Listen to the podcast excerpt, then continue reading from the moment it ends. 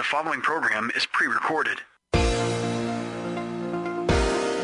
This is Simply for Women, a place for that mom who knows the chaos of life, the daughter who faces the challenges of the day, and for those women who want to deepen their faith.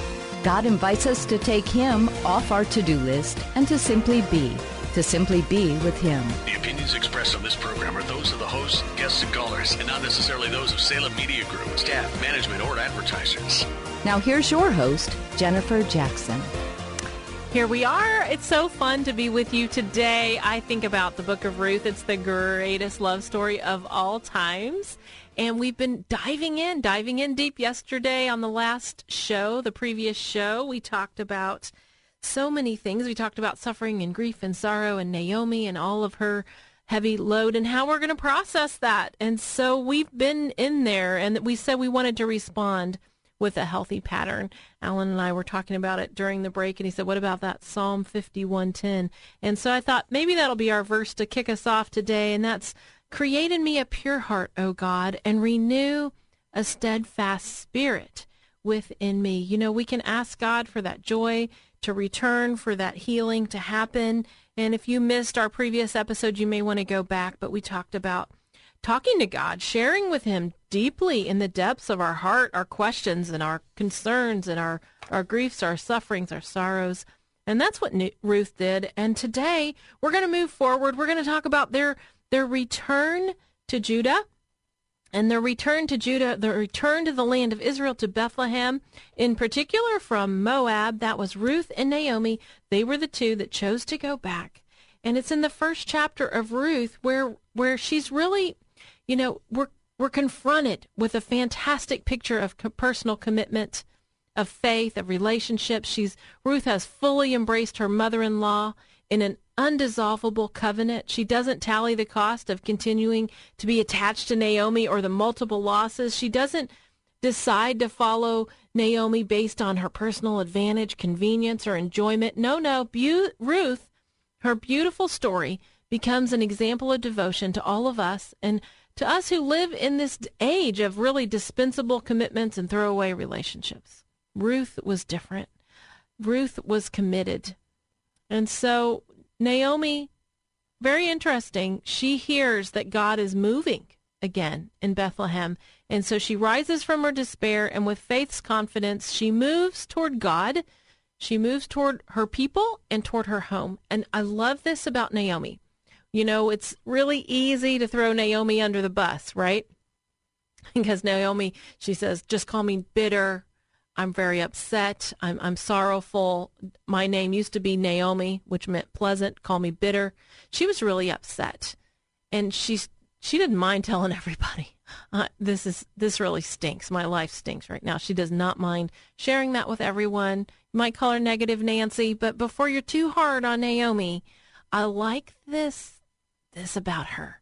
In Ruth 1, 6 to 7, Naomi moves toward God even in the midst of her hard place. Ha!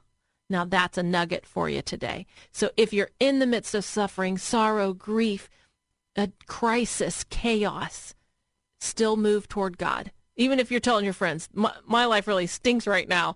Even if you're telling people, even if you're telling God, God, I don't understand right now do like Naomi did and move toward him in confidence, toward his people, toward toward home. And home for Naomi was God's good people.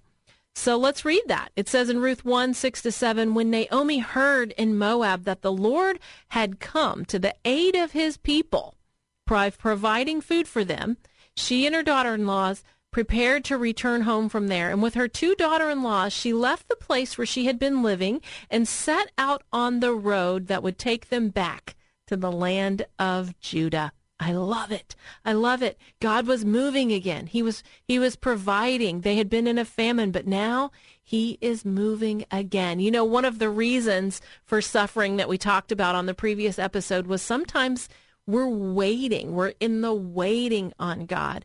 And so the people of Bethlehem, they had been in a famine. They had been waiting for those promises, waiting for those answers. And now God is moving again.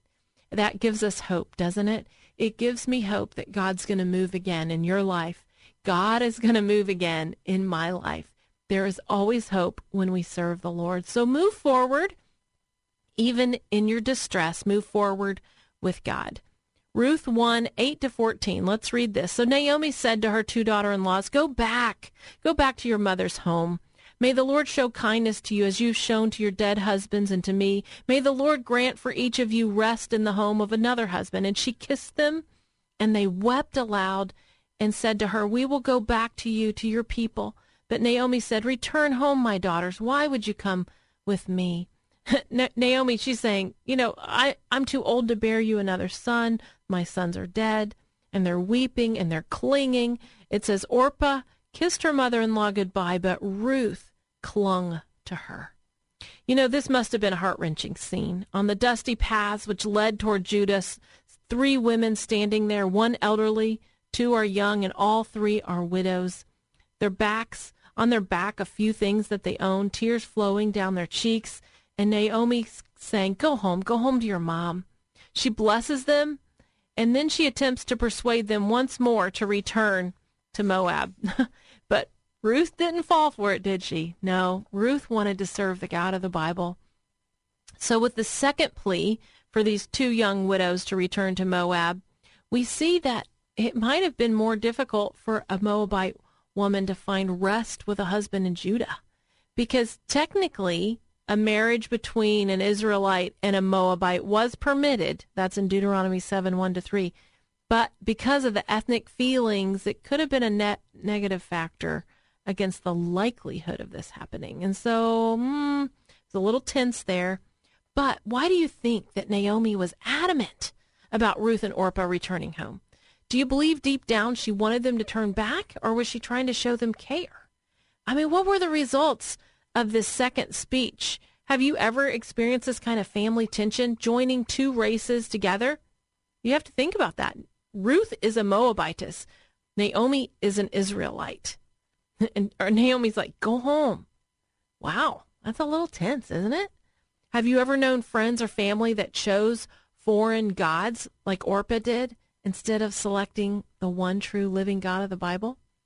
This is this is reality, isn't it? We all see these situations in our lives. That's why I say the Bible is the most real, up-to-date, relevant book that you will ever read. You've got two different nationalities. You have foreign gods versus God of the Bible, and we have decisions to make. But the cool cool thing is that Ruth said, "I choose your God, the one true living God, and I choose you." So we have two nationalities joined together and heading to Bethlehem.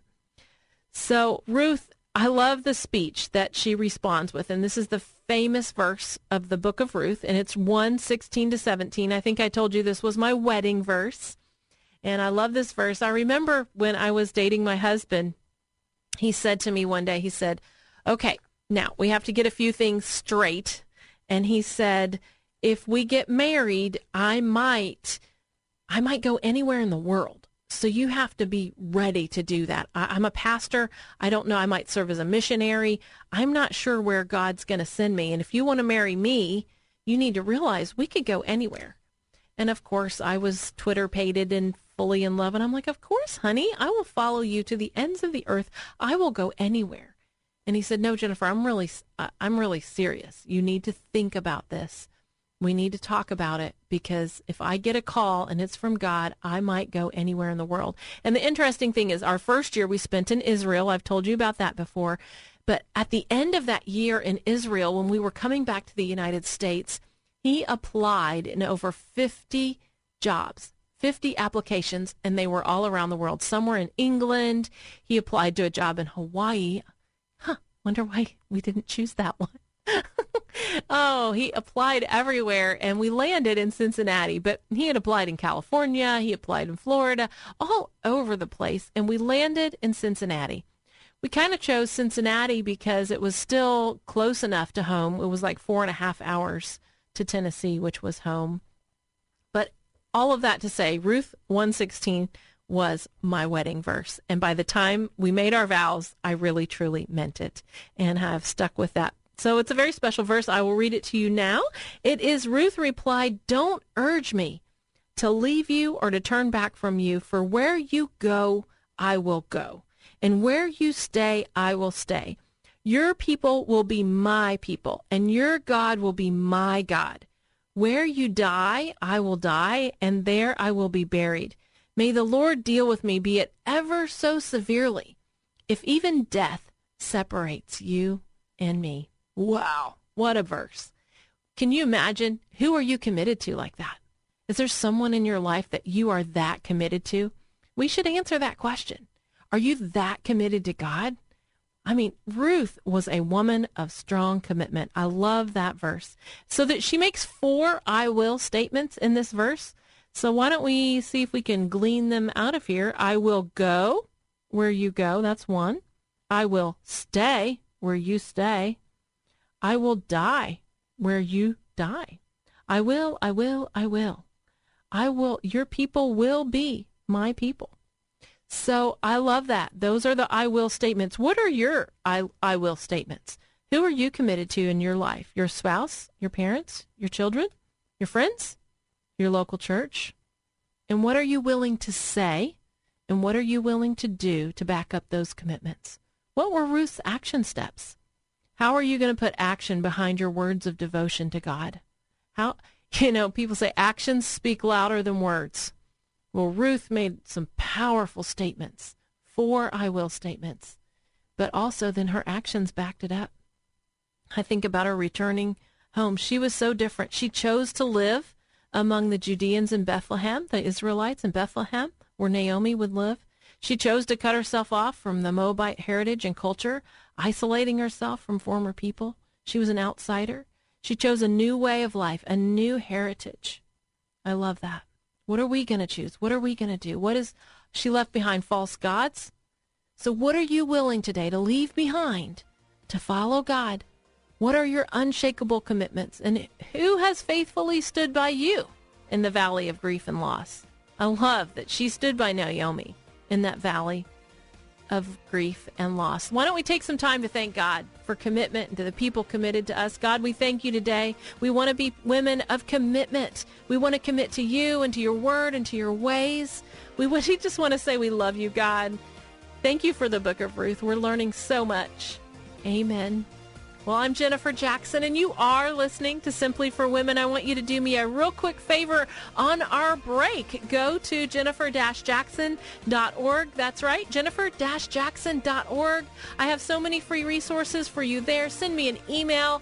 Hey, I'll send you the download to the study on the book of Ruth. Just send me a quick email and say, hey, I want that Ruth.